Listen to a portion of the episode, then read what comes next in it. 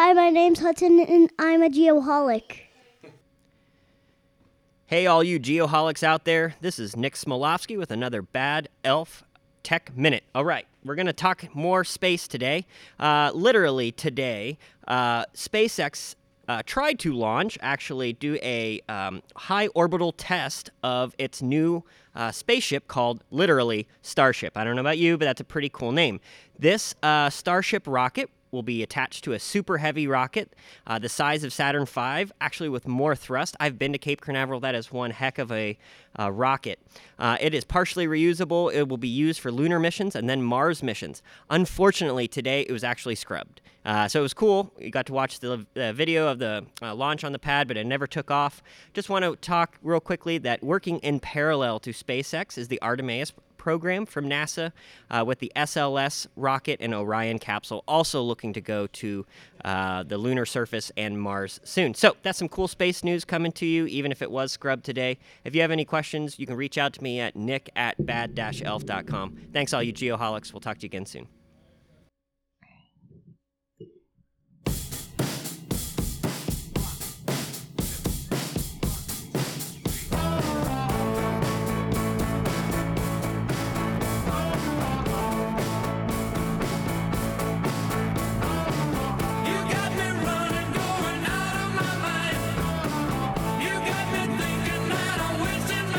Shoots. Don't bring me down, buddy. Don't bring me down. No, no, no, no. Gotta love ELO. I think the reason I liked them so much as a kid is because I could hit those high notes like before I hit puberty, you know? Had no problem with that whatsoever. Before they dropped, huh? Exactly, exactly. Welcome back, everyone. Thanks so much for listening to episode 61 of the Geoholics podcast, also to- known as the I had to dig deep on this one. The Rick Nash. Hockey player. Yes, I yeah. a good there's, one. There's not a whole lot of 61s out Yes, there. That's a rough one. Uh, he was actually the first overall selection in 2002 by the Columbus Blue Jackets. That was Okay. after he played two years in the OHL in Canada. Yep. I don't want to get too deep on that. He played 15 seasons in the NHL for the Blue Jackets, Rangers, and Bruins. Five-time All-Star. He won the NHL Foundation Award in 2008-9 season for his charity work in Columbus. He represented Team Canada in the Olympics and won gold in 2010 and 14. And he's currently the special assistant to the GM for the Columbus Blue Jackets. Friggin' hockey players. I know. Well, he had to retire because he retired after 15 seasons early because he had unresolved concussion issues. That's a bummer. So, well, bummer. Good choice, play, though, none- these guys play with like the tiniest piece of plastic on their head, and they're Exactly. yeah, they're Call going after bucket. each other. Yeah, to think they played that sport with like nothing at one point in time, no I- protection whatsoever. The only thing I miss now is the fighting. They don't do it anymore. Not so much. They're sissies. Not so much. There's no uh, goons. we had a couple goons with this tonight. so that uh, that last episode with uh, with Adam from Airworks really got some traction. I couldn't believe it. So we got a lot of really good feedback from that one. Um, handful of new YouTube channel subscribers, and in fact, if you haven't already, please take a second and subscribe to the YouTube channel. Possibly a couple more friends of the program as a result. And I, I got to tell you, the friends of the program lineup for 2021 is off the hook, as the kids say. Not that that was 2020's pretty- shabby. Yeah, exactly. I seriously can't wait though to share them with everyone, and we got a lot of really cool stuff that we're going to unveil in January. So trust me when I say it's going to be an epic year. By the way, I need to give a quick shout out to Josh Stice, Jake Keesby, and Bob Westolaski. That's a mouthful. They all made very generous donations to the Geoholics GoFundMe efforts. So for the rest of you out there, feel free to do the same. Seriously though, if we could. Uh, we couldn't do it without the support of our listeners. So thank you to everybody for your continued support. Everything they they contribute gets re uh, invested. Absolutely, we got uh, we got some new mics on the way, as a matter of fact. Exactly. Yes. So we're going to sound better in 2021 as well. if it's even possible. uh, the opening number, of course, is Electric Light Orchestra, also known as ELO, or better known as ELO. The song is "Don't Bring Me Down." ELO is an English rock band formed in Birmingham in 1970. Their music is characterized by a fusion of Beatlesque pop, classical arrangements, and futuristic iconography. It's a lot. During ELO's original 13 year period of active recording and touring, they sold over 50 million records worldwide. The band also holds the record for their having the most Billboard Hot 100 top 40 hits without a number one single. Always a bridesmaid, never a bride. Wow, that's hard to believe. uh, they were inducted into the Rock and Roll Hall of Fame in 2017. So there we have it. Let's move on to our friends of the program. First, we have Bad Elf GPS. Check them out at bad-elf.com. They're developing low-cost, high-accuracy GPS receivers for all-day data collection. In fact, if you mentioned that you heard about the Flex receiver, which we've heard so much about, on the G-Hawks, you will receive 100 bucks off your purchase and a really cool fitted Bad Elf hat. Where's your hat tonight, I am not sporting it. I went I went the old school way tonight. Yes, you did. Uh, I can't help myself. I love my team and my new owner of the team. So There you go. Next, we got Land Surveyors United, the largest global community of geomatics professionals on the internet with over 17,000 members. Check out the new Smart Marketplace. You got it. That, that one's a tough yeah, one. it's pretty cool. You got to check it out. You got to go to landsurveyorsunited.com, become a member, and be sure to download the GeoHolics app while you're there as well. Indeed. Next, we have the LiDAR News, the virtual home of the LiDAR industry. The, LiDAR, blah, blah, blah. the LiDAR News team focuses on the application of technology to solve 3D problems. Check them out at LiDARnews.com. And we have Parkland College, their land survey program in Champaign, Illinois. They have two schedule options which provide opportunities to both traditional and working adults to achieve a certificate or associate's degree in land surveying. Find more about them at parkland.edu slash surveying. You notice how I gave you all the hard ones? I know, it's all good. and you were the one that's blah, blah, blah.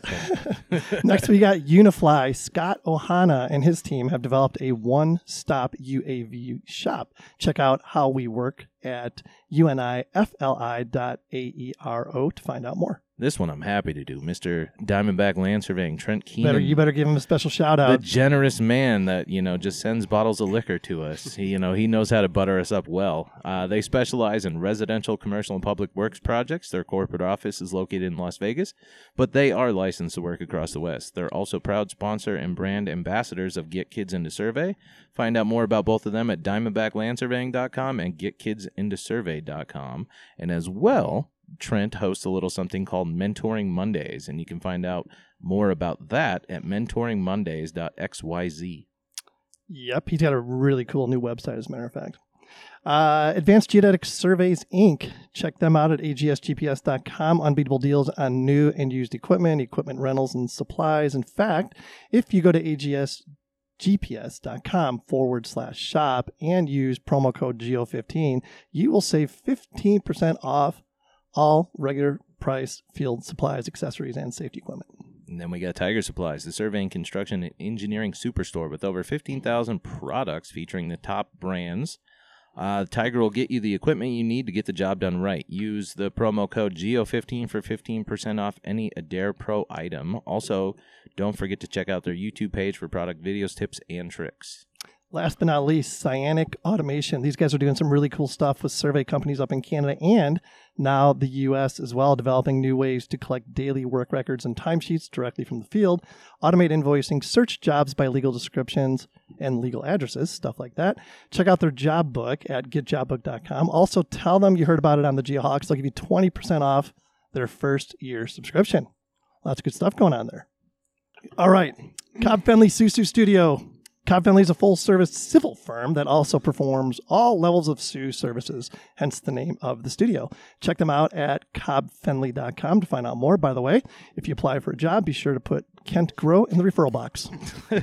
Shameless plug, don't get used to it. Let's catch up the boys a little bit. Producer Jake, what's up, buddy? How's it going, guys? Uh, doing good. Uh, Nick had a little teaser to kind of what I wanted to chat about today, but it's something that's encompassed my whole day and kind of gave me a little bit of blue balls. So uh, this was uh, SpaceX Starship and Elon down in um, southern Texas, basically Mexico. Um, they were supposed to do their Starship launch today to um, get to fifty thousand uh, foot for this this um, space ship to, to Mars, and um, they were got all the way there. There was, they didn't give us a time. It was just any time today, and I just sat there and watched it all day. Notifications on, refresh, refresh, because I wanted to see this thing go up so bad. Finally, we get there. It pops up. Five minutes to go. T minus counts down all the way. One point three seconds to go, and they scrub the thing. Eat the the the engines, everything went off, and then they just pulled it back, and it didn't go anywhere, and then they just shut it down. So So, what, what was the reason? They don't know. It was just that. It wasn't even them. It was like the computer Oh, okay. auto like just shut it down. So Wow. I think that the last thing they said was like, "Hey, we're gonna go look at like the code of what happened, and then hopefully try again tomorrow." But I don't know. We'll see. Hmm, But- interesting. Now, is that something like you were saying you refresh it and you have to see it live?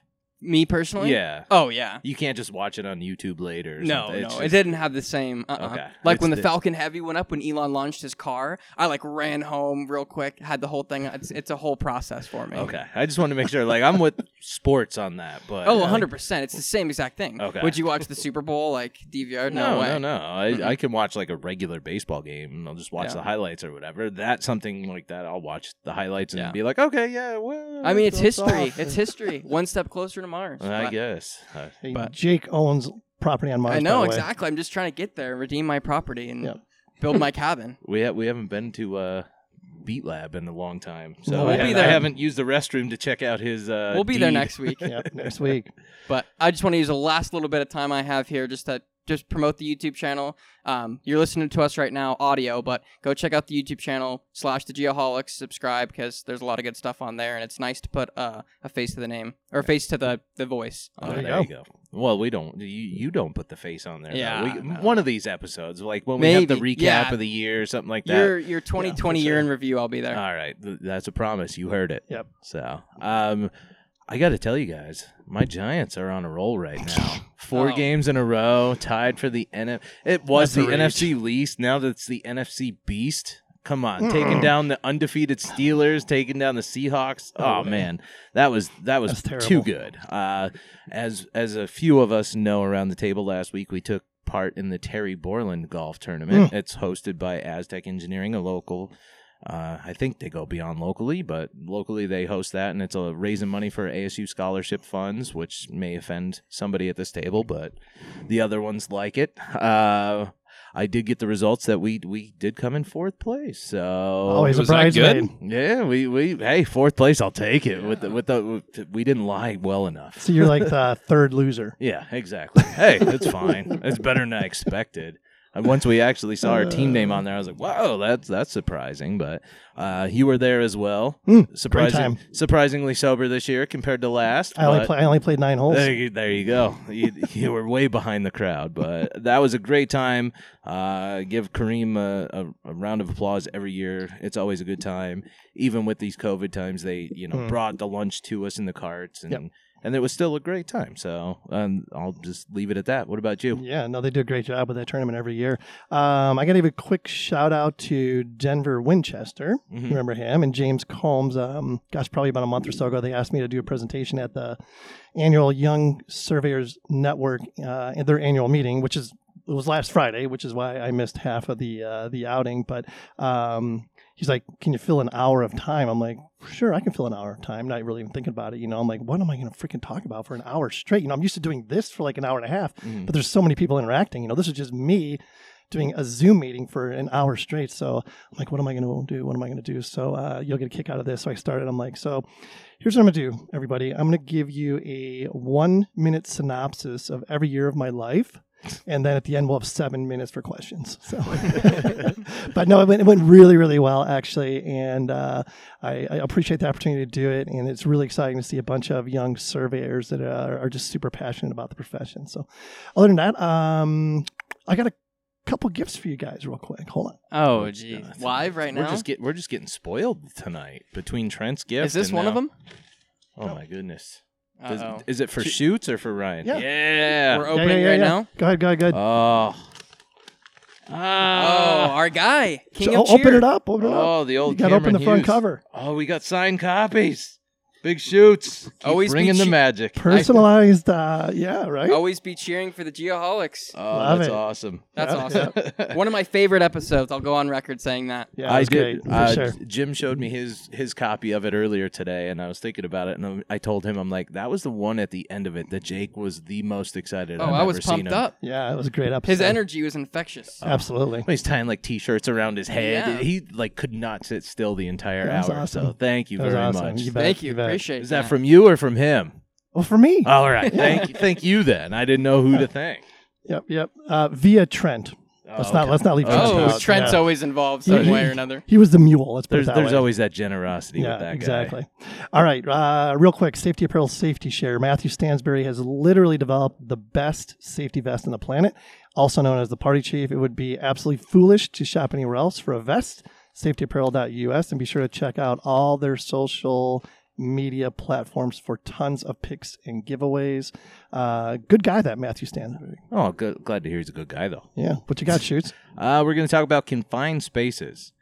Uh, each year, an average of 92 fatalities occur from confined spaces locations due to asphyxiation, acute or chronic poisoning, or impairment. This is the part that I thought was crazy. 80% of fatalities happen in locations that had been previously entered by the same person who later died. Oh wow, Interesting. It is. Um, go over it real quick. A confined space is a space that is large enough and so arranged that an employee can enter it, but it has limited or restricted means for entry and exit, is not designated for continuous employee occupancy. Uh, some examples sewers, storm drains, water mains, pits. You know, appropriate for what we're doing this evening. Yep. Uh, steps to ensure safety. Is it a, cons- a confined space? Is the atmosphere safe? How do I enter and exit safely? Will the atmosphere stay safe? Does it need ventilation? Equipment checks, lighting, biggest thing, communication, and then is your crew up to the task? Yep. So Yep, good stuff. just trying to make it uh appropriate for Topical. the evening. Yeah. Yeah, no, it's a really good one. Good job, Shoes. Appreciate that. All right, let's get on with this. Uh, some introductions, real quick. This week's topic is subsurface utility engineering, also known as SUE, and we are very fortunate to have three of the SUE industry leaders with us this week. So I'm excited for them to be here. I appreciate their time. I'm going to let them do their uh, their own introduction, real quick. Uh, name, company, and role, and let's go with historical figure you would love to have a couple beers with. Robert, I'm gonna let you go first, buddy. All right, uh, Robert Ramsey, I'm uh, vice president with T2 Utility Engineers. Um, uh, operate on the West Coast. Um, man, what else did you ask for? Historical figure you'd like to have some beers with. oh man, historical figure. How far, how far back are we going Yeah, where are we doing historically? Whatever. Okay. And There's no- there's no- the there's no wrong answer. Well, I got mine immediately. In my I got head. mine. We'll get to it. huh? you got to put me on the spot here. I don't know, man. I'd probably say, uh, uh, man, I don't, I don't know. I don't know. We'll- if I we'll double back to you. Well, yeah, come I'll let back. give you a think second to think about it. What That do you was a be a real one? historical figure? Yeah. It's just somebody that everybody would know, or at Anybody, least yeah, yeah. majority of people. Would know. Hercules. There you go. Done. I like it. Would you guys compare muscles? Like, Probably not.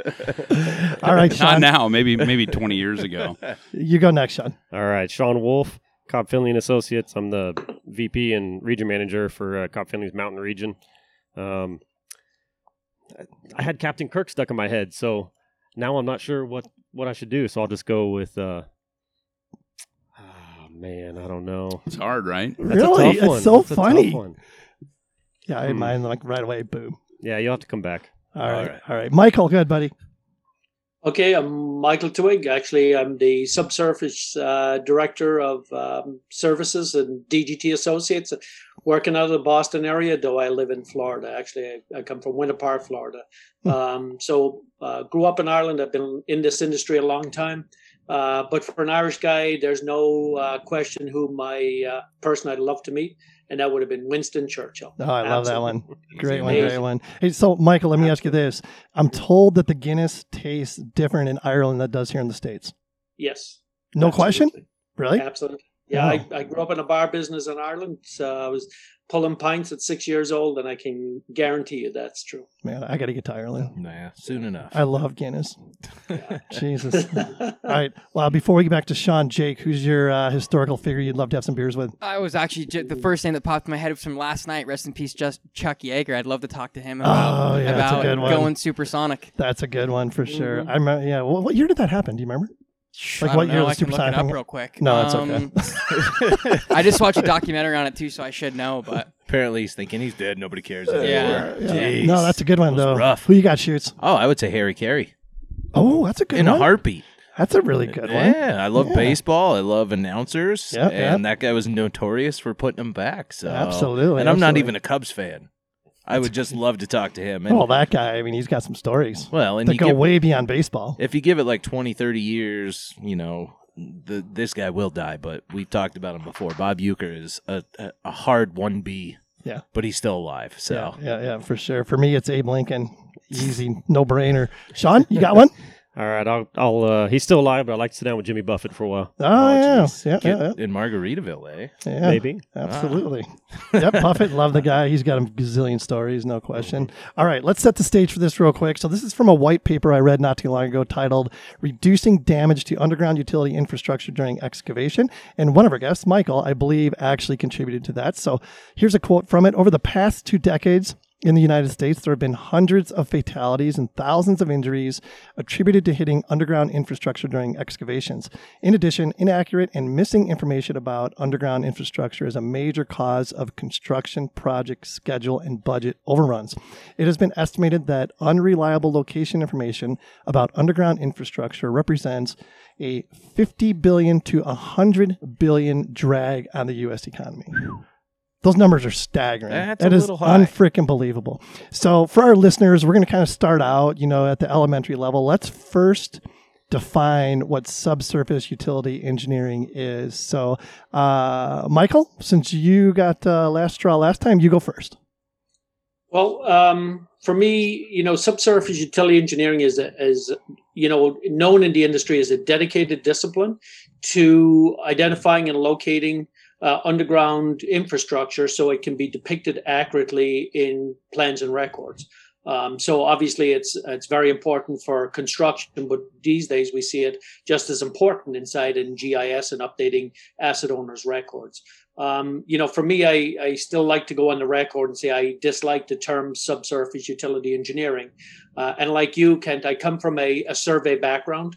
So I'm absolutely adamant that our roots are based in survey and not engineering. I'm I engineer by uh, education, but I'm a, a survey mapping professional.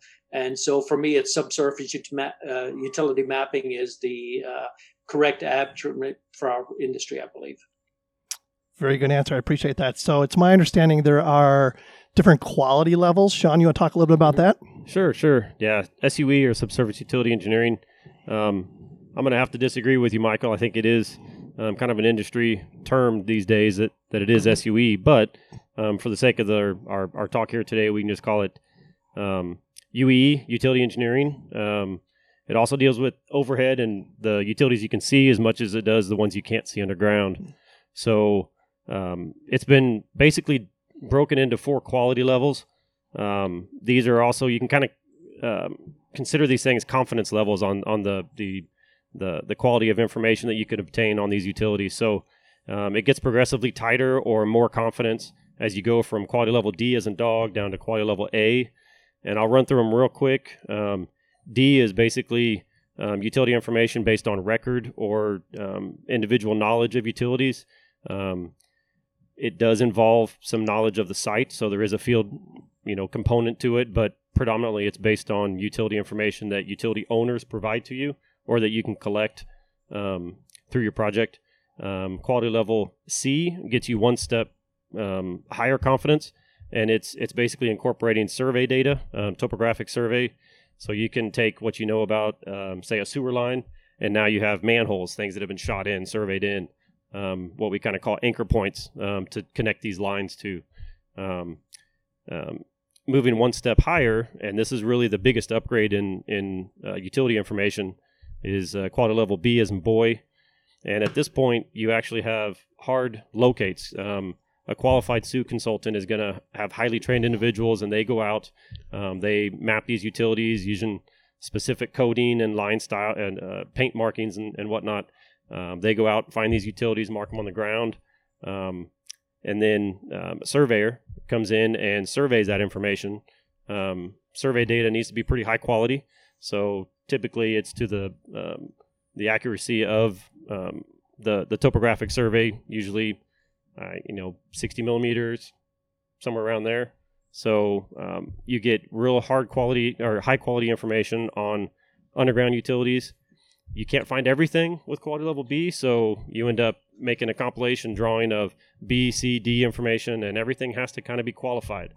And this is where your engineer really comes in and, and knows how utility systems are designed. Um, they have they have experience not only designing them, um, doing repairs. Um, so that's that's really where the professional judgment comes into the to the SUE system. And designers can take this information, make make informed decisions on whether their proposed storm drain or their proposed water line or, or roadway project is in conflict with some of these existing utilities.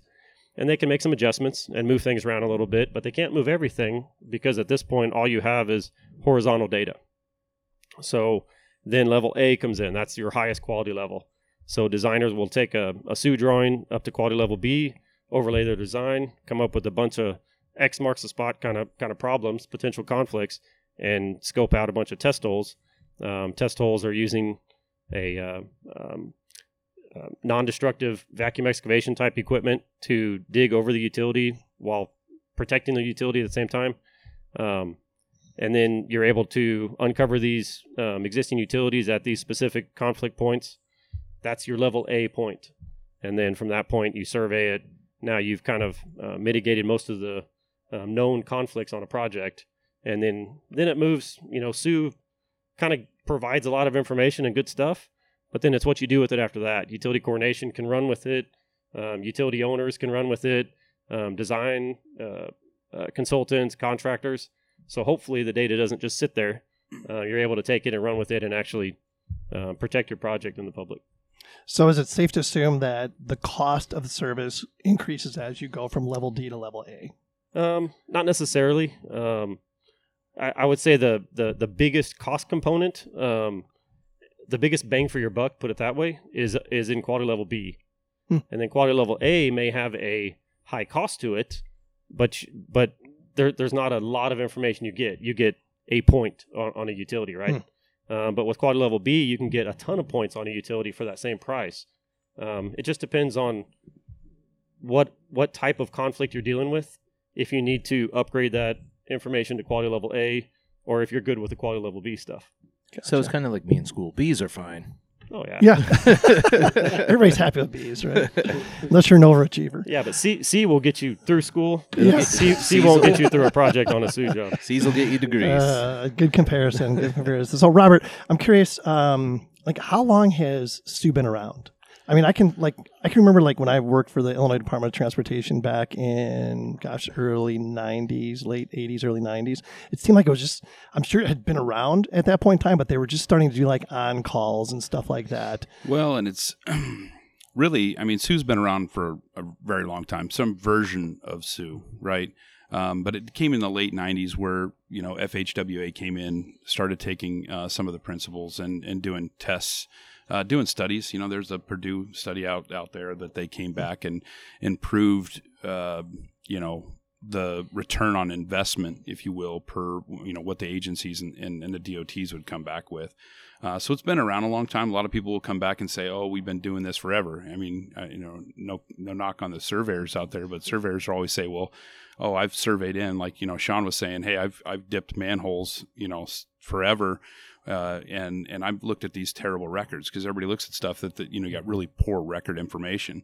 Well, you know that's kind of been the the hindsight where you're moving west because on the East Coast a lot of this stuff is a little bit more, uh, I guess, uh, set in stone. West is a little kind of the wild west, right? You got a lot of people who are still out there doing stuff uh, kind of the old way. Well, when you have a surveyor comes back and says, "Oh, I've been doing that forever," well, have you been giving the depictions? Because one thing that I will will say about the whole process on the ASCE 38, it's not the act of actually going out and collecting the data. So it's not a designator designating a line using geophysics that makes it quality level B. It's also not the surveyor surveying in the manhole that makes it quality level C. Hmm. It's the it's the taking pulling all the data together and then the engineer giving his professional judgment. The engineer actually is the one who gives or the professional. I don't want to always say it's you know the engineer. It's the professional in charge that oversees it that correlates uh, the records, you know, the survey above ground information, the geophysics, and then constructability, looking at everything, uh, how it can be built. Uh, different things are, in, you know, uh, built differently in different in different regions of of, uh, of the country, and it's knowing all of those different um, uh, kind of parameters that let them give the judgment on each individual utility that they give the depictions. So that's one big thing that you see out there. And so I kind of correlate that with the history because a lot of people come back and say, Oh, I'm a surveyor. I've been doing this forever. I've been doing quality level C forever. Hmm. Well, in reality, you're like, go pull your map from, you know, ni- you know, 1998. And I'm pretty sure you, di- you disclaimed that thing. You said, Hey, this map is only as good as what, you know, X utility company or X agency gave me on the data you didn't take any ownership of it. That's what's so good about the the ASCE 38 as being the professionals in the in the and and doing the utility investigation. You are actually taking on and giving them an understanding of what uncertainty is they have with each utility. So Sean went over with in, you know in really detail, but those depictions and that's where it really comes to the next level is understanding what those depictions mean for the design team that carries it from design through construction. So it's been around for a while, but it's it's evolved. So even now, like uh, I think it was you know 2002 when the actual first standard came out. Well, they're they're now changing and they're getting ready to come out with the updated standard.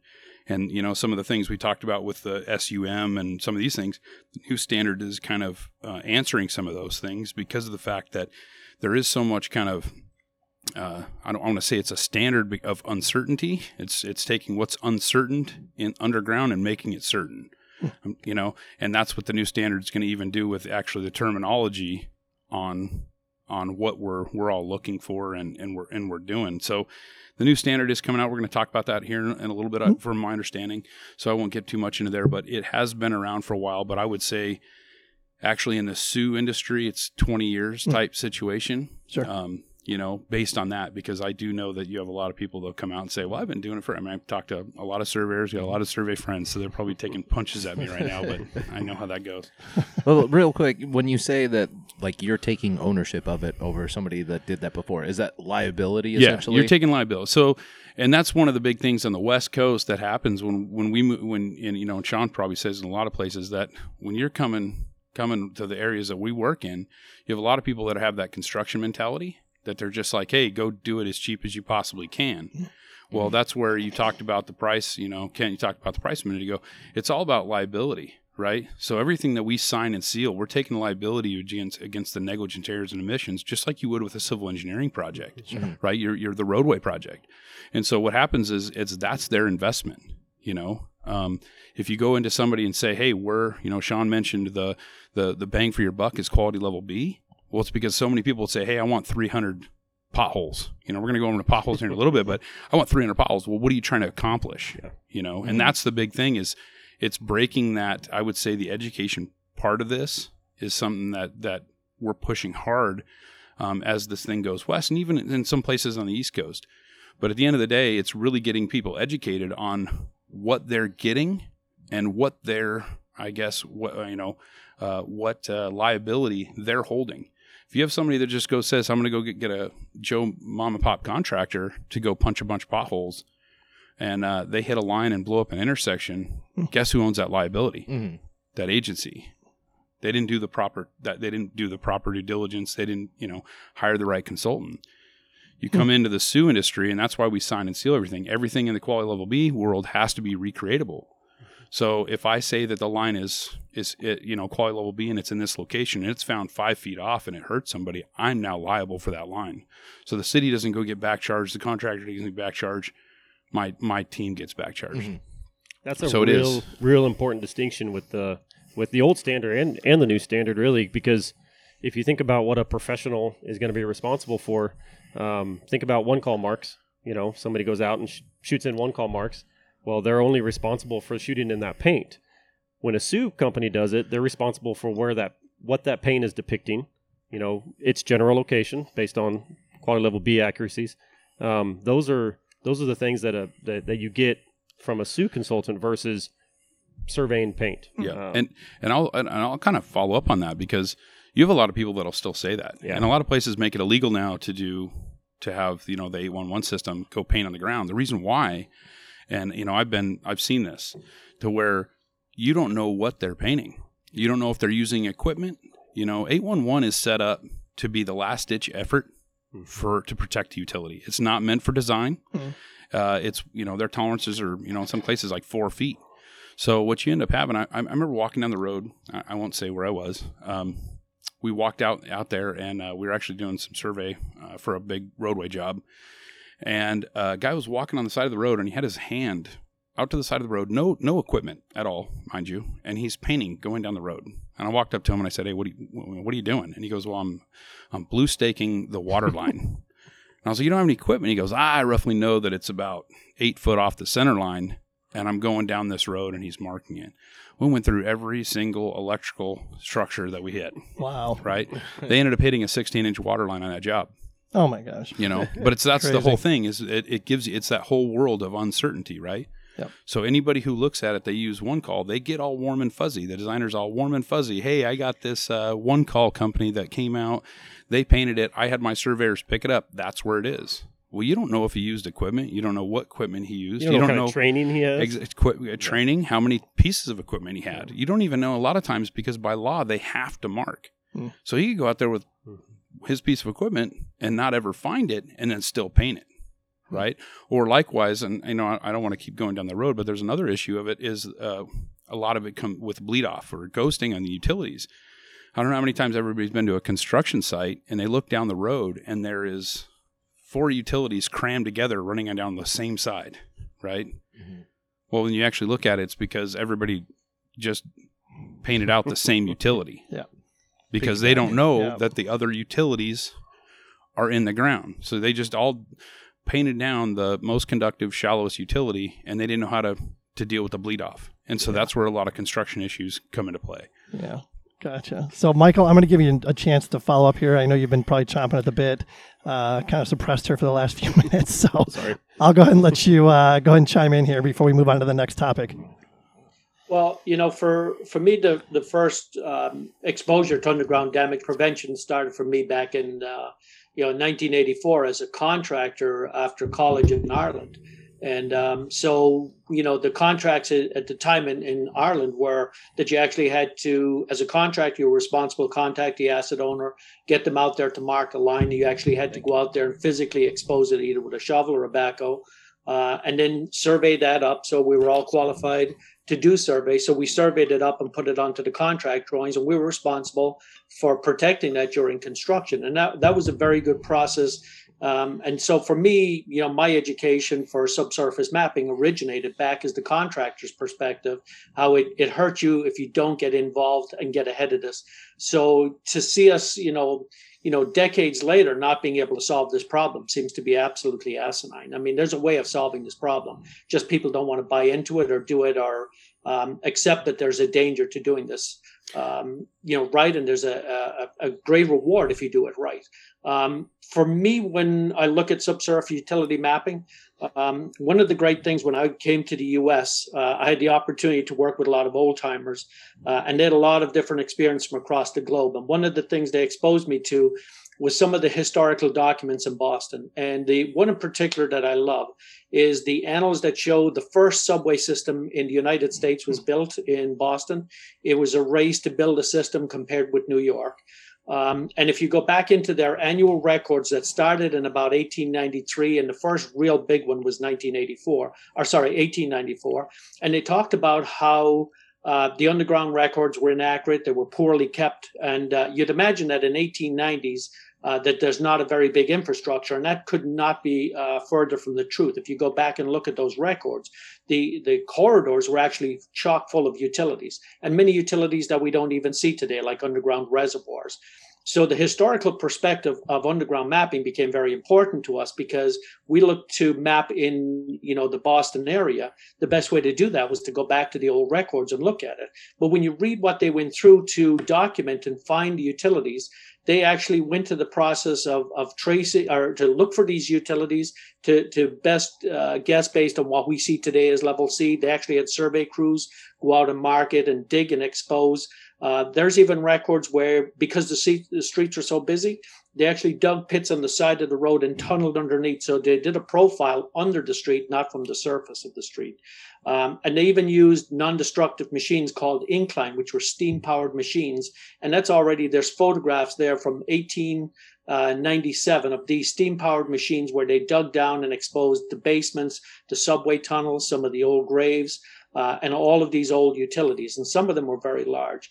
So, based on what you can read from there, we actually see our best practices that we have at DGT today.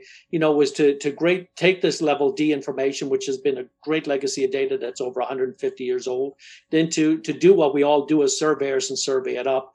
Um, and and to contrast what Robert had said, um, if you look at our documents before ASCE was published, we actually did have a method of uh, depicting our utility information based on reliability. And that was actually because we were all survey guys with line standards inside in our drafting. So if we had a utility that was what we call today a level D, it was a dash line. It had a different type of dash line if it was level C and not verified, Hmm. but it became a solid line if it was actually something in in the uh, 90s. eh, You know, when we traced utilities uh, from the beginning of mine, which is over 25 years ago. Uh, we actually made that a definitive, and that went into our legend and library. As, as you know, today you see, you know, A, B, C, and D type of line uh, legends that you see. For us, that was different. We actually did that in line types uh, and communicated that, and then we actually started adding the width when we verified it when we physically exposed those utilities. So before ASCE 32, the A, B, C, and D, we actually did have a method of communicating the reliability information. Uh, and so it's been a, a great learning curve for us. What we see the difference between 1890s and what we do today is we're blessed with a lot more tools. We're able to use LIDAR above ground. We use it in chambers and subways. Uh, you know, the, the survey equipment has advanced so much. Um, so we see that all of these new technologies, whether it's the pipe locators or the big multi-array systems that I get to use today, um, we just see this as an evolution of that original best practice. Uh, and the great thing for us is that we see that uh, 3802 gave us a great book for apples to apples comparison because we did find a lot of people were saying their utility information was reliable. When we actually got out there, we found out it was garbage. You know, it wasn't worth the paper it was printed on. Um, and even I was critical of many of the uh, so-called supervisors. Um, you know, I've been very blessed to be able to travel. You know, not only work in the U.S. but work in other continents. Um, and when I see people publishing information and they have absolutely no idea about survey and mapping, um, you know, I, I had a, a, project in the West Coast, and when I challenged the company about their SUE documents, they were all published to four decimal places for rim and inverts. And so when I asked them, I said, how could they be fat, such fantastic surveyors? They had no clue what I was talking about. So um, I think getting a good education out there is very important. I think getting everybody to abide by the same practices and the same understanding so that clients understand what we do for a living and what the importance is is very important. But for us, me, the, you know, the future for me is looking back at what we did in the past and just keep on evolving and doing it better, being able to do it less expensive, but finding a new generation of young people that we can train to advance it even more. So one question I have: the method you were talking about with the different line types was that a nationally accepted method, or was that like more more of a regional thing? More, it was more of a regional thing, but it was always with the companies I work with. That was one of the things I always adopted because I've always been plotting. You know, I've, I'm only doing this 36 years now, but for us, I was always, you know, I was a draftsman for all my construction work, and all the way through my career, I was always involved with plans and depicting the utility information, whether it's the big tunnels or or, or just small, you know, uh, telecom lines when the fiber booms hit. Um, so for us, it's always been a case of how do you differentiate, and you got to remember back in the day, it was always end up in a black and white drawing inside in a construction set. So how do you make it so that you can strip out all the information? How do you remove, you know, not remove all the notes? And so the way we did that was actually to do it by uh, line types and pens uh, and labeling like that. So they could remove the notes and you may never see the disclaimers, but they couldn't change my document. So it's just like an ALTA survey today. There was a standardization in the, the way we depicted our drawings. Uh, and I carry that no matter which organization I work in today, whether it's here, Australia, or in Europe. Gotcha. Thanks for that. I appreciate it. Uh, a lot of passion here tonight. I like it. I was gonna say, SUE guys are apparently uh, Yeah. into what they do. I love it. I love it. I did. I did have a one quick question with a quick answer from Michael when you were talking about the one in Boston, the first subway. That was just right under Boston Common, right? It was like just Uh, just through the Boston Common, and that was it. If all those guys that have given me the history lessons while I'm there are correct. Yeah, it it started as very short. On the first section was only uh, probably a half a mile to maybe uh, a mile long. Suck Uh, it, New the time you York. get- That's what basically Boston did. They were like, "Oh yeah, that's it. That's all we need. We beat you guys." yeah, but it, it, it quickly evolved into a lot of other um, tunnels being done really quickly after that. If you look at uh, the infrastructure work done in 1890s, there's a couple of great archives, uh, and there was some mega projects going on everywhere. But they went from the very first one, um, and then in New York were doing the very same thing. And of course, the big thing was having electric. Oh, don't talk to me about the big thing. That's a crazy one. That's a real. That's a, a real S show right That- there. that's a whole uh, episode into it. Yeah, it's a, that's a one on its own. Um, but you know, it, it became um, the other lines became uh, right after the very first green line. But um, you know, New York had an advantage; they got great rock, so it was just a matter of breaking the rock and getting out of it. Boston has all that clay next to the water, so it was a very tough time for them. Um, so digging through that mud, it would collapse. Um, very high risk in, in those environments. So uh, a lot of water infiltration, a lot of um, you know heavy trenches that would collapse in on guys. So they had to do tunneling under there. It was it was pretty tough time. So, but Gotcha. there's some great stories. There's even a, a movie on Netflix. Uh, I don't know if you ever seen it. Too, um, I can't remember, but it, if you uh, do an internet search, you'll be able to find it pretty easy. Cool. What you got? Shoot. Nothing. Oh, man, I was, Uh, I'm letting you have no, it. I do have one last one last question. So, Sean, just to clarify, when uh, when when someone calls eight one one Blue Stake, what have you, where would that fall? Would that be level D, level C? Where where does it fall? Sure. So that's going to be your lowest quality level. Okay. Quality level D, as in dog. Yep. Gotcha. And that's where I was talking about when you don't know how you don't know what they're doing, right? Yeah. So you can't you got to take it at the lowest quality. They could be pulling it off of a record or a, an- a GIS map on their computer, and they didn't use any technology to to go out there and do it, or how how good the information they're putting down. They might actually get a signal on a line, and they're trying to lay it out, but to them, their their their accuracies and their precision is a lot is a you know it's a lot wider. You know, they don't have to. Their, their rules are about speed. How many tickets a day can they get down? Not how good the information is. Yep. Gotcha. So, like when I called them to do my uh, irrigation in my yard, Probably I'm not- won't happen because it's private. I did it though, and they came out not in on your property. in the front yard. They did it In It the was- right it of was- way. It, it was a few years ago we did it. I Yeah, but they probably did the but that was 'cause, electric like, line in the. I you had know. like a fire hydrant in my front yard, Okay. so maybe that was why. Yeah, I, they'll, I, they'll, they'll take it up to the meter or the point of service. okay, Yeah. that was why I was confused. But- of they did it was a actually re- show up. It's a it's a really smart move to do that because if you didn't call the one call, there's no exemption for private property owners. Had you broken something, your insurance company wouldn't have paid you uh, and cover the claim. So if you, it's just like breaking any other state law. Yep. Uh, so the law to go out and, and uh, you're required to do it, even though it's an irrigation, even though you they may not respond. Uh, it's very important that homeowners go ahead and get that one call ticket because they if they fail to do that and you break something, you may not be covered by insurance. Yeah, I wouldn't call them with my house now, but the one with the fire hydrant in the front yard, I'm like, I have no idea. But now I know you guys. Well, so Well, and and Kent, that's an important you know item to bring up. It's probably one of the one of the larger items in the SUE world. Um, I'll give you another example. Let's say a company does a one call and they go out and mark everything, and survey goes out and shoots everything, and um, they hire a pothole company to go pothole on a marked gas line, and they pothole the gas line and they find a steel pipe, and they call it gas, and everything's good, right?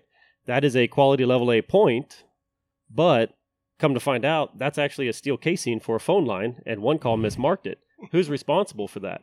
It's the SUE company or the engineer that decided to put his stamp on unqualified or unknown information that the one call company provided.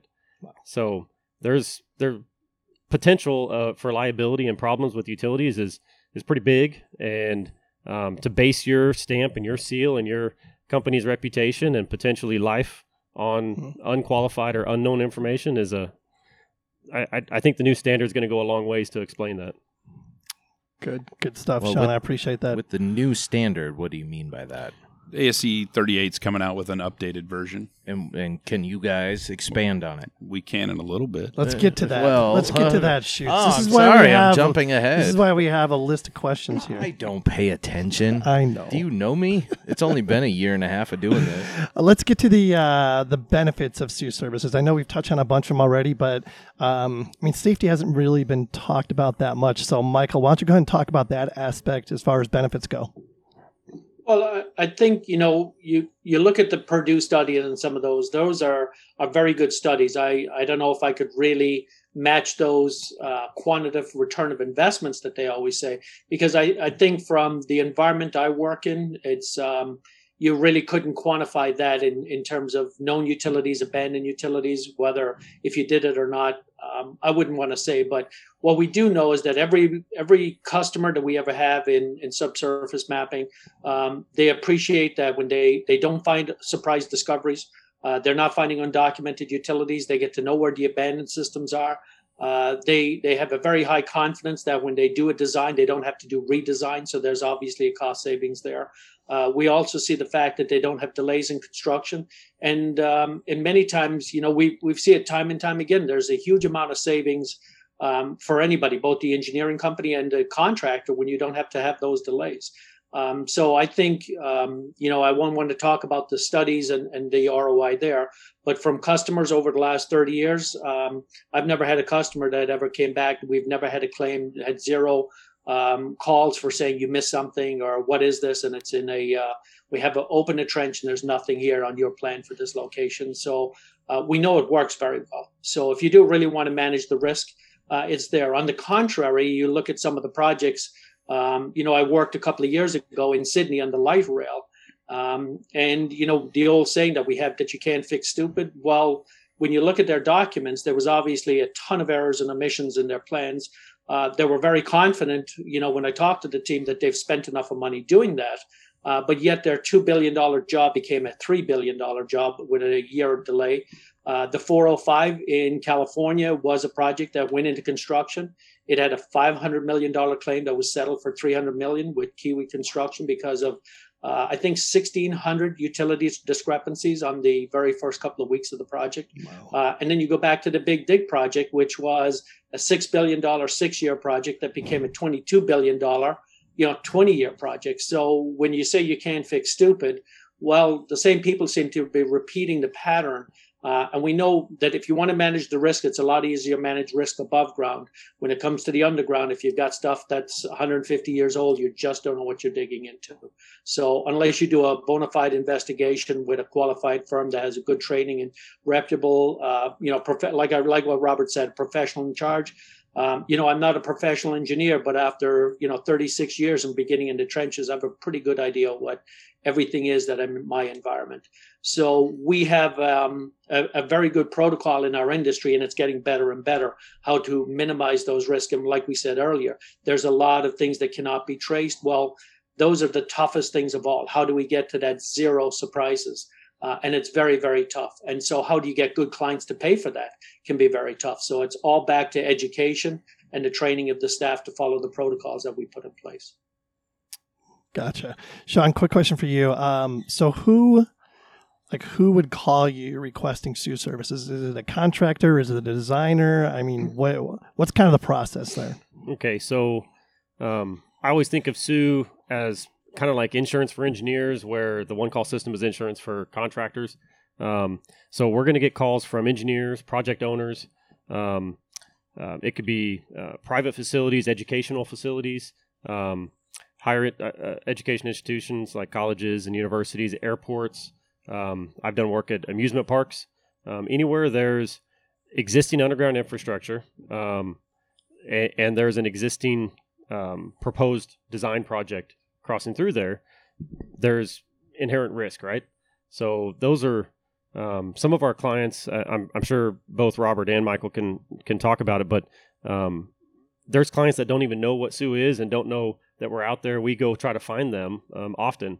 Um, I, I mean, uh, speaking for myself, I've done that with amusement park places, and they had no idea that there was people that could go find these things, um, put them in a GIS, map them, um, keep keep their uh, facilities and, and have have accurate information to to design around. Um, uh, you know, those are contractors do call us, and and we do uh, work for contractors.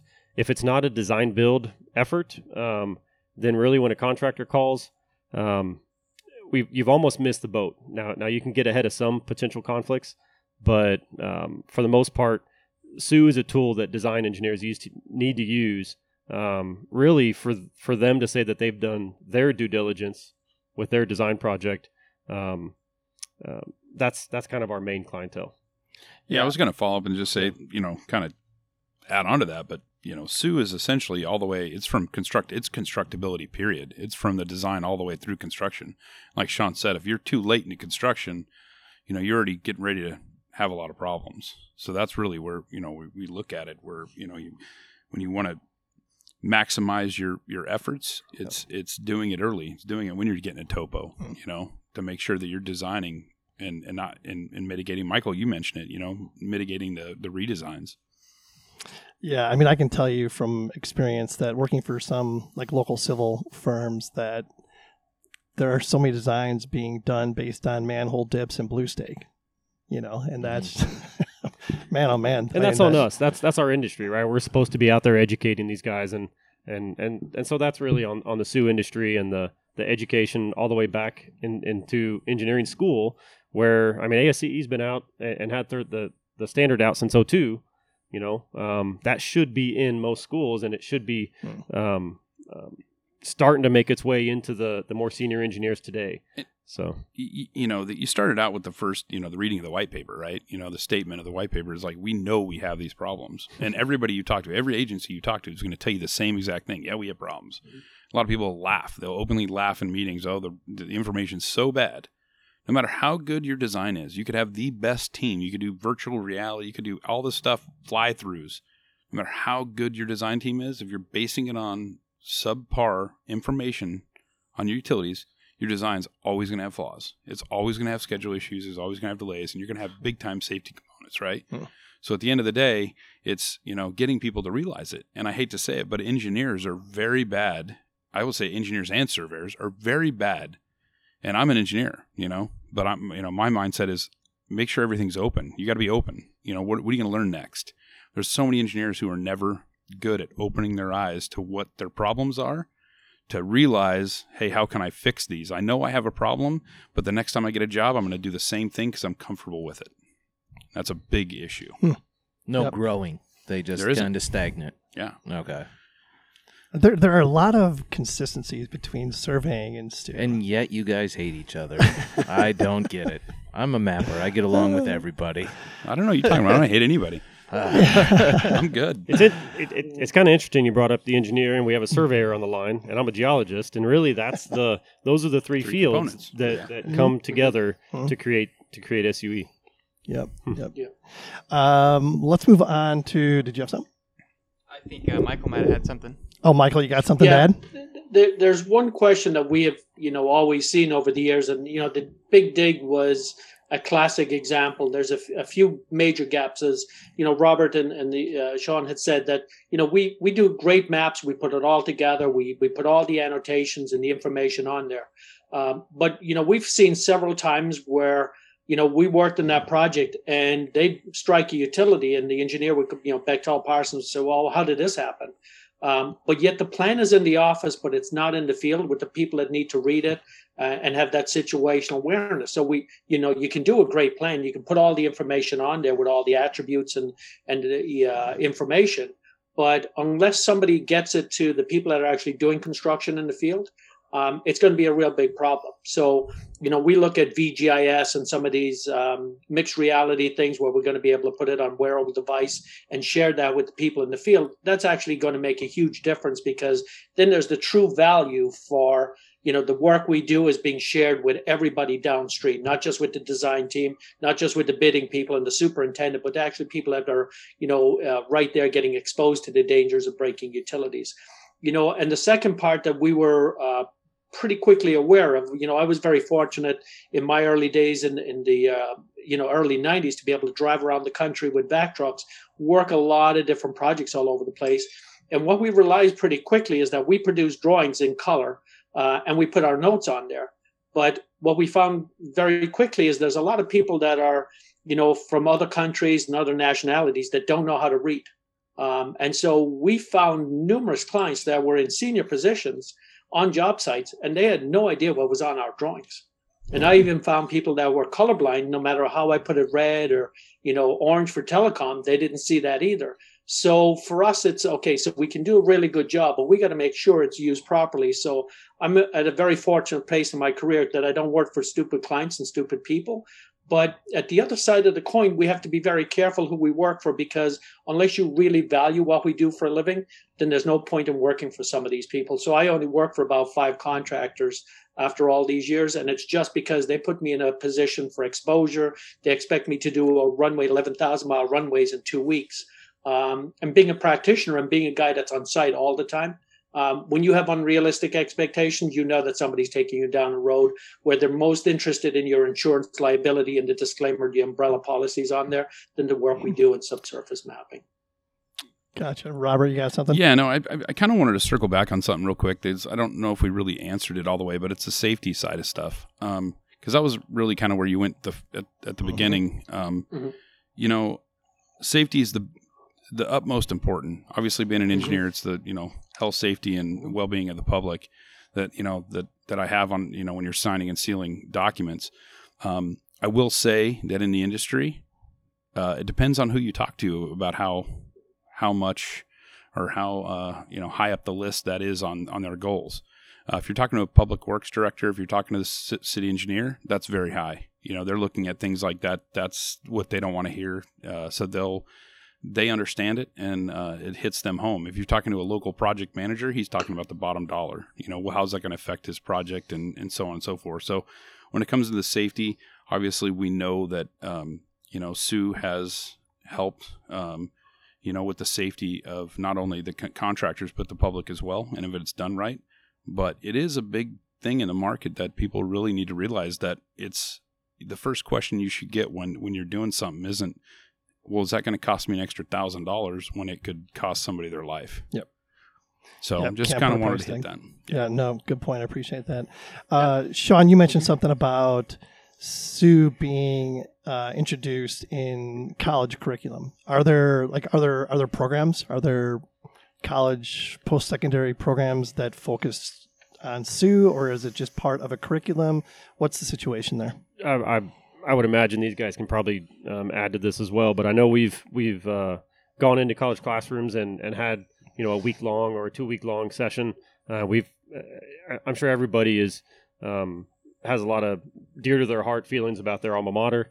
Um, I, I I could tell you in Texas, um, we've been into A and M.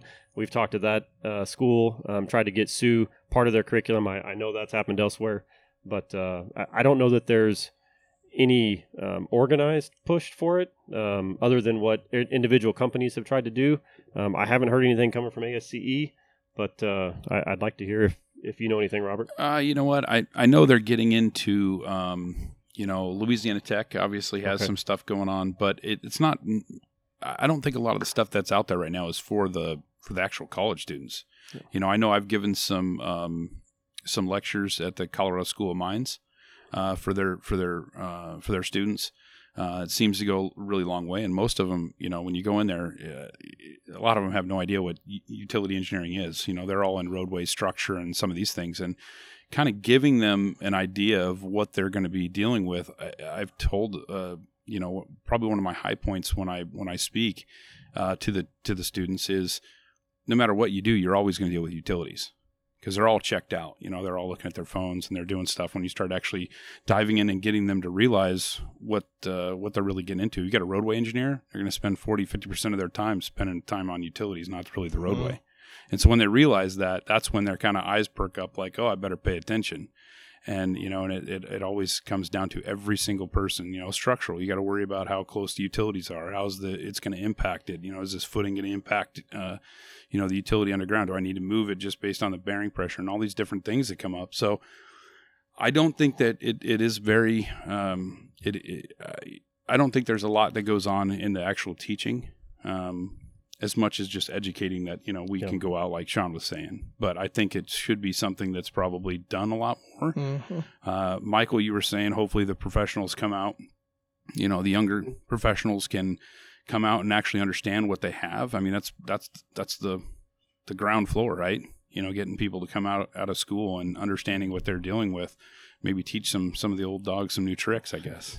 And that's kind of the exact same boat that surveying's Yep, in. I was just going to say. So, Michael, you're you're basically the uh, elder statesman of this group. Um, I mean, uh, is there is there a shortage of qualified personnel? I mean, I'm again comparing it to surveying for a lot of the same reasons.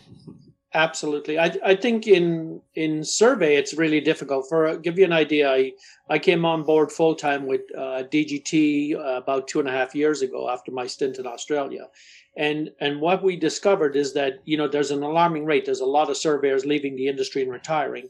There are really not many people coming into the survey industry, and there's we're losing most uh, more uh, registered surveyors and professional surveyors than actually is, is becoming surveyors. So it's going to be you know, they're going to be replaced by an app in the not too distant future.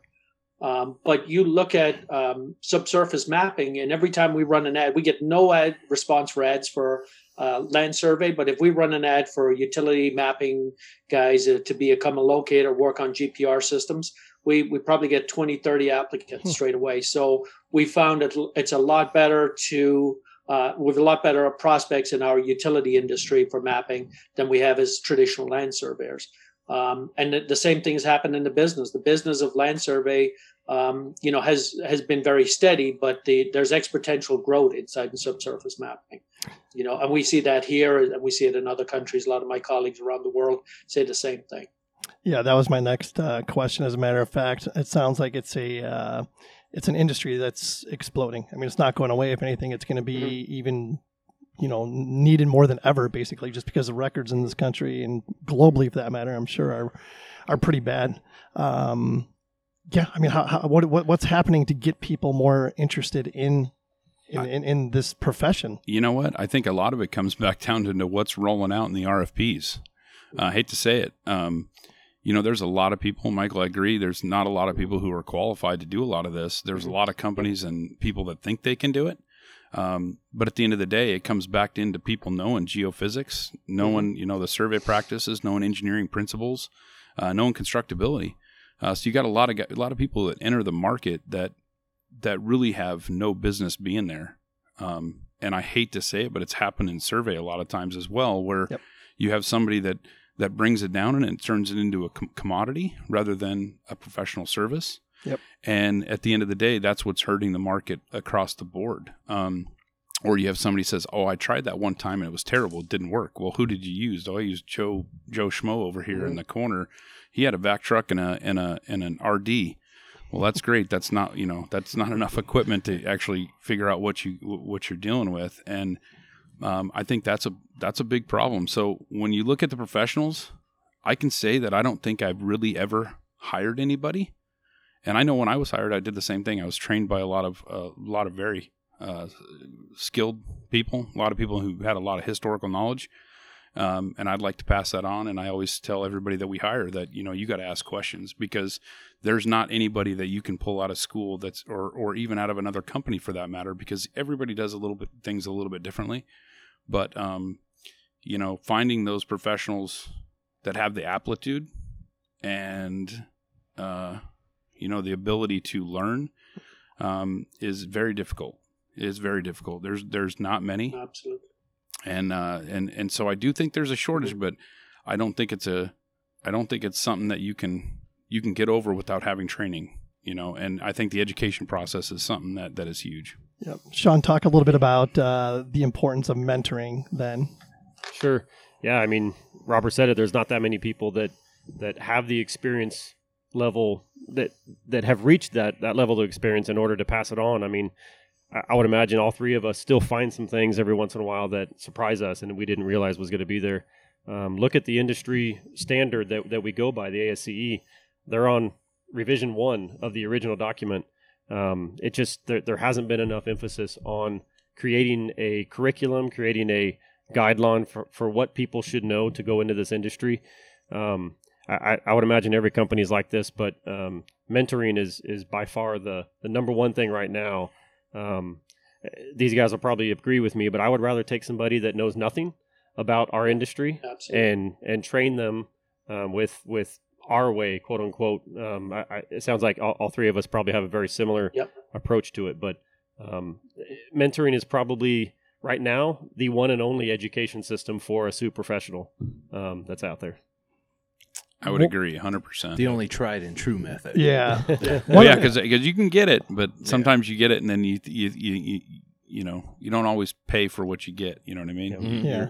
Are there certifications you can get? Like, are there SUE certifications So- for a SUE professional? so there's the Louisiana Tech. There's a 40 hour course uh, currently. Um, Jim Anspach uh, uh, teaches that. It's uh, 40 hours. They've had it, I think, at actually Colorado School of Mines, looking at transferring that into four different campuses throughout the, the U.S. Uh, but UESI is also working on one, but it's more of a 120 accredited school, more like a master's degree.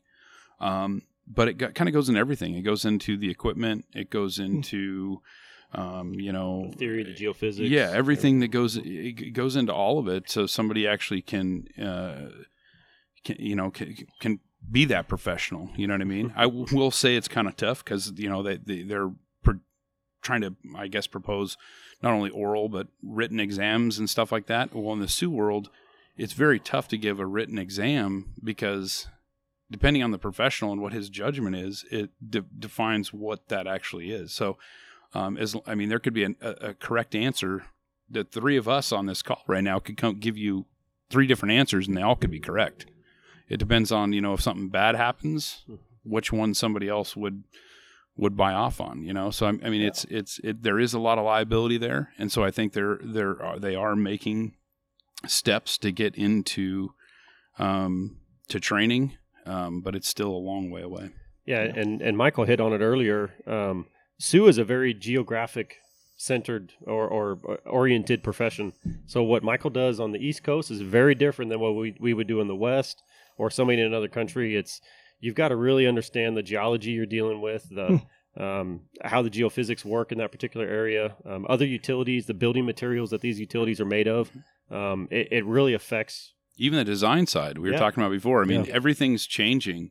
Um, I do think there's a lot of people that rubber stamp. I hate to say it because I'm a I'm a PE, but there's a lot of people that rubber stamp. You know, I've heard people in the past. You know, I've asked questions on what they did, and they said, "Well, I, I didn't know. I didn't. I, I I don't know their standards. I don't know what they're doing." And I'm like, "Well, why are you stamping this?"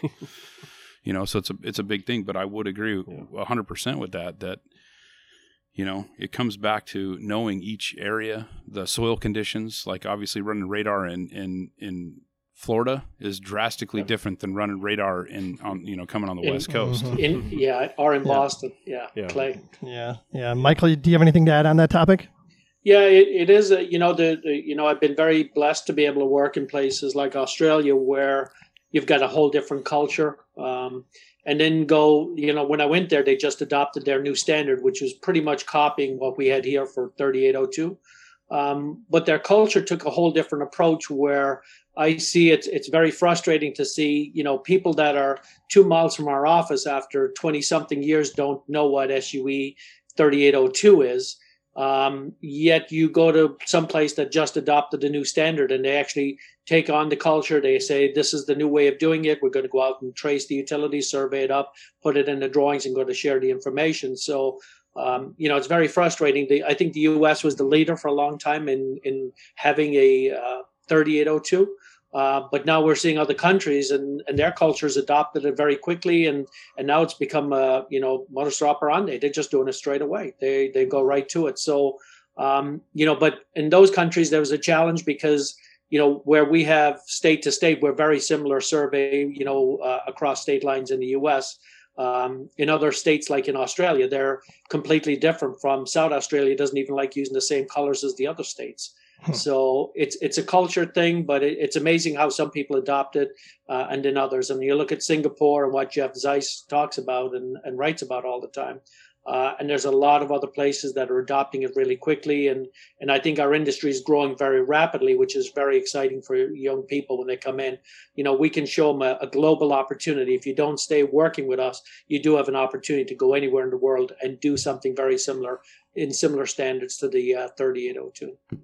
Well, we've talked about uh, ASCE 3802 quite a bit. Finally, we're Yeah. getting back to Let- this. let's, All uh, right, I get Let's to chime get to in this. again. Um, so yeah, I, I know there, like as you guys mentioned, there's a revision coming up, right? It's like the first one, first one in Pretty like much. 20 years or something like that. Well, 3802 was done in t- 2002. 2002. I will say this that's revision's crazy. taken like three years though. So I've looked at. I, I mean, Sean and I were talking about it already. I think I've already reviewed it a few times, and it's you know every year they won't even give out a new date because it Yeah. it, it keeps keeps you know kind of pushing out. But Sounds it like- is finally finally uh, in the process. Sounds like the uh, Arizona minimum standards for surveyors. it's been going on from like the 70s, I think. And what's the other thing with the uh, 2022 Oh, new the- geoid? yeah, and now the- that yeah. COVID's, you know, put a, a dent in things. Yeah, but it sounds like this is long before that. So if we can kind of briefly touch on it, I know that you guys probably have some intimate knowledge of the the revision that maybe can't be shared. I get that, but if there's anything that you guys want to touch on, um, let's do that real quick. Sean, do you want to go? Um, sure. I, I I think this what I've read of the the most recent revision, um, the standard does a really good job of explaining the the different uses of what most people understand of uh, is one call or 811. Um, so now that we have a nationalized 811 system, um, every state knows what that is. They call it and they get paint on the ground. Well, the SUS standard um, does does a very good job of of explaining why that's only quality level D and and what you should expect from it. Um, the uh, uh, some of the other explanations as you get further along into the SUS standard, the the, the new one, they they kind of tie back to that too. Um, they kind of go back and say, all right, here's a quality level A test hole. I kind of talked about it earlier, uh, but it was on level D information. So, or one call information. So, um, I, I like that it has kind of taken something that some that people can relate to and understand, and explain why it's not something that you want to move forward with your design with. Um, there's, it's it's a lot. Um, the standard, uh, the one I read, um, has a lot of commentary, so it, it has a lot of explanation, um, which I think was missing in the original standard. So, Robert, That's good. Yeah, I, I think the commentary is really good. Uh, did help. Uh, there's some other stuff like um, prior it was, you know, and Michael, you hit on it a little while ago. It's using, you know, like lidar, for instance, doing a lot of vaults.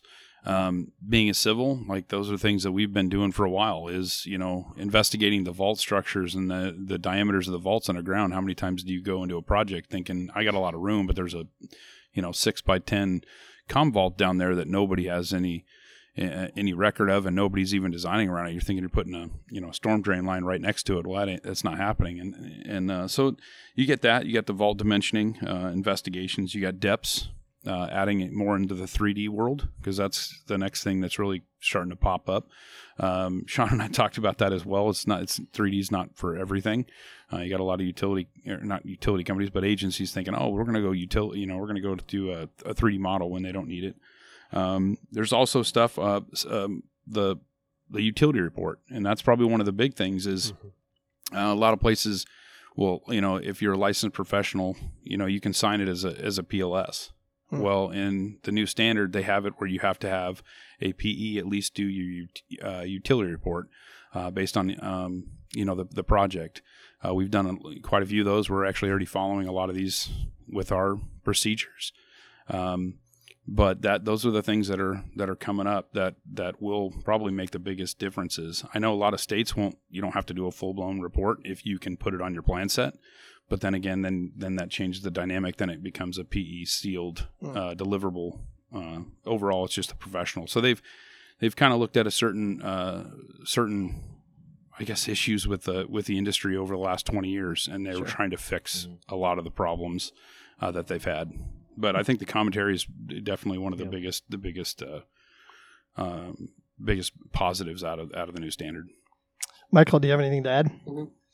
Yeah, actually, pretty opinionated on, on some of this. For for example, um, I don't believe anybody should be serving up the paint and even calling it level D. Um, I, I think it's um, it opened the door for a lot of people to cut the corner. Uh, I know too many surveyors that really saw that as an opportunity to say it's an SUE drawing or it's a quality level B, but there's you know the, there's no metadata to paint on the street. So you know the difference between some locates uh, with a gas company all the way to some of the telecom guys. Uh, I got one piece of paint here near me in Florida, and it's got to be 20 feet across. Um, so the the obviously the telecom guy was really confident that in that 20 feet he's found that you know half inch diameter fiber. So you know when you look at that, it it's really shouldn't be a part of level D. Um, and you know level D we know as as uh, engineering survey uh, principles we know where that data should come from, and there should be a hierarchy, and and that should not be there. That's a part of da- underground damage prevention.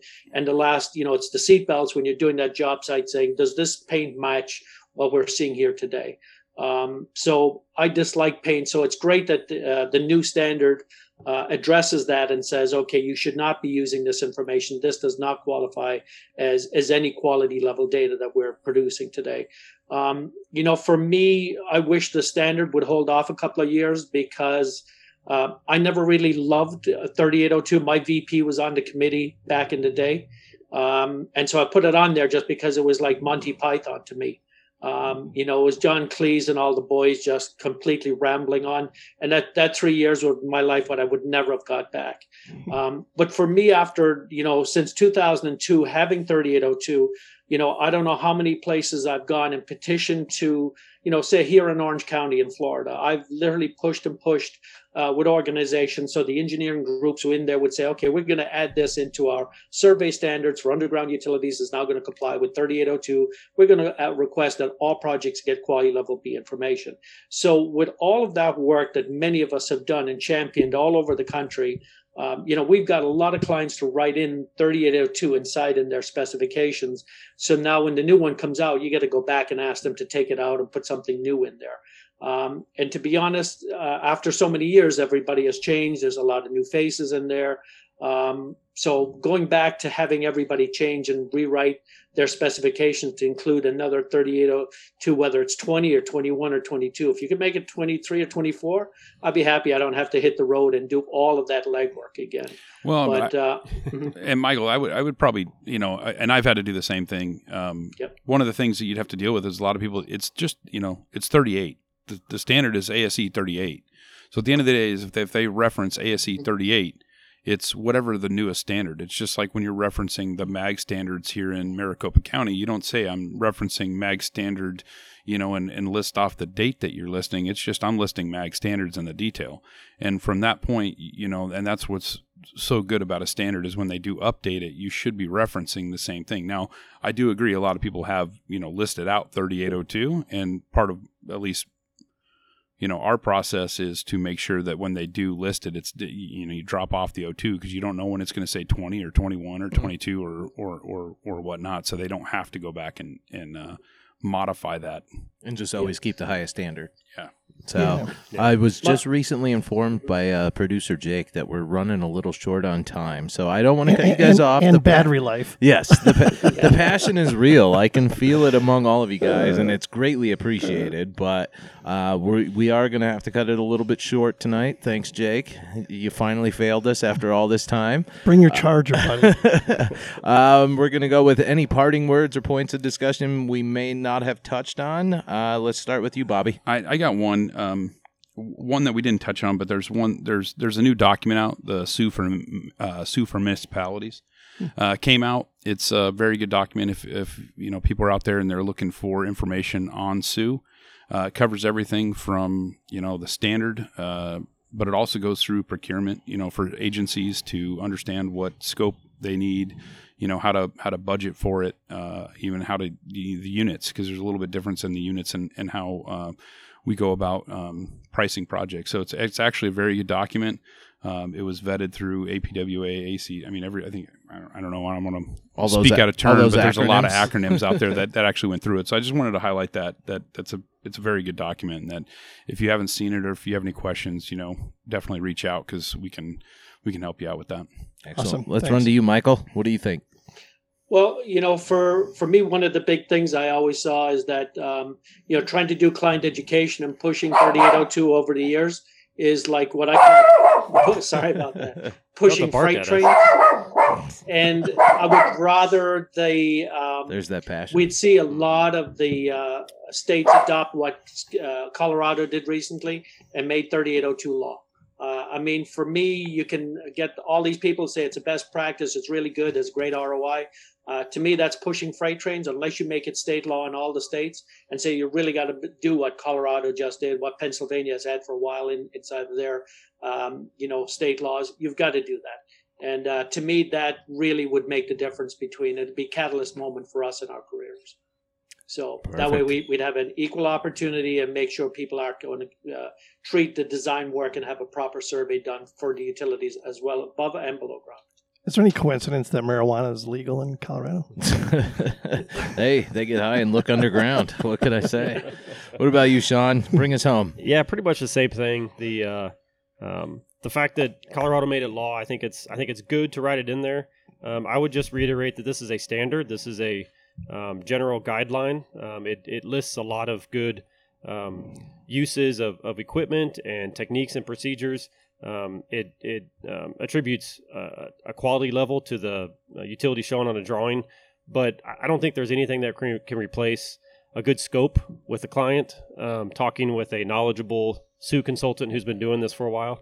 Um, those are the things I think that'll that'll save our projects and our our you know make you know increase safety, um, keep costs down, those, those kind of things. Um, so I, I, I would just encourage municipalities and project owners to um, work with knowledgeable SUE consultants before writing a scope that they may not really n- understand completely. There's this thing seems to be like there's a uh, a lot of educating the client. Um, in this, God knows, God knows we're trying out there. Yep. Uh, and again, it relates to survey and SUE. You Agreed, guys are yeah. two in the same of just people don't know what you do. Maybe we need to start our own club. Ah, well, Well, I tell you what, when you Isn't show up on, when you show up, when you show up on a j- when you show up on a job and you and you uh, depict about two hundred percent of the utilities that they think are there, you start getting believers, and that's really where it comes down to is is coming into a job and proving to the client why they're doing it. Uh, that's the biggest first step, and honestly, getting them through that step is probably the hardest thing to do. But then it's the easiest thing to do after that because then they'll realize, hey, that's this is truly a benefit, and it's not about spending money that they didn't have at that point. It's the same money they're going to use, Mm. right? It's just spending it wisely. wiser to Yep. save them on the back end. No, absolutely. yep. Seeing is believing. Absolutely. Well, hey, I got to say thank you guys so much, Michael, uh, Robert, Sean. Thank you guys for taking the time to do this tonight. I mean, this unbelievable information. The passion has definitely come to the surface, and um, we could probably talk for another two hours. So we'll have to do this again. Hopefully, you guys will come back. Yep. All right. SUE 2.0. Exactly. Right. Well, yeah. once that uh, ASCE 33802 comes out, then we 3802. can- 3802 38. would have came out in 2002. Oh, 3803? no 20. 2020. Oh, tw- 3820. It's the 20. Is it going to be 21 by the It's time 21. that happens? Yeah. Okay. All you need so when remember that is it's- happens, we'll have uh, SUE 21. Yeah, yeah, for sure. So just again, thank you guys for uh, for taking the time to do this. Really appreciate it. So as far as I'm concerned, that'll do it for this one, boys. Uh, please be sure to check us out at thegeoholics.com. Follow us on all reputable social media outlets by searching for the Geoholics and download all our podcasts from Apple Podcasts, Podbean, Stitcher, Spotify. Don't forget to download the Geoholics app from Land Surveyors United. Email us at info at thegeoholics.com if you're interested in being a friend of the program or a guest on a future show. We are actually booking into, gosh, almost March at this point, if you can believe that. Please don't forget to support our friends of the program every chance you get. They would love to hear from you and be sure to mention the Geoholics for the VIP treatment. Pay it forward, add value, make friends. ELO, don't bring me down, available everywhere. Until next time, be safe and healthy, everybody. Add value, make friends. Bring me down.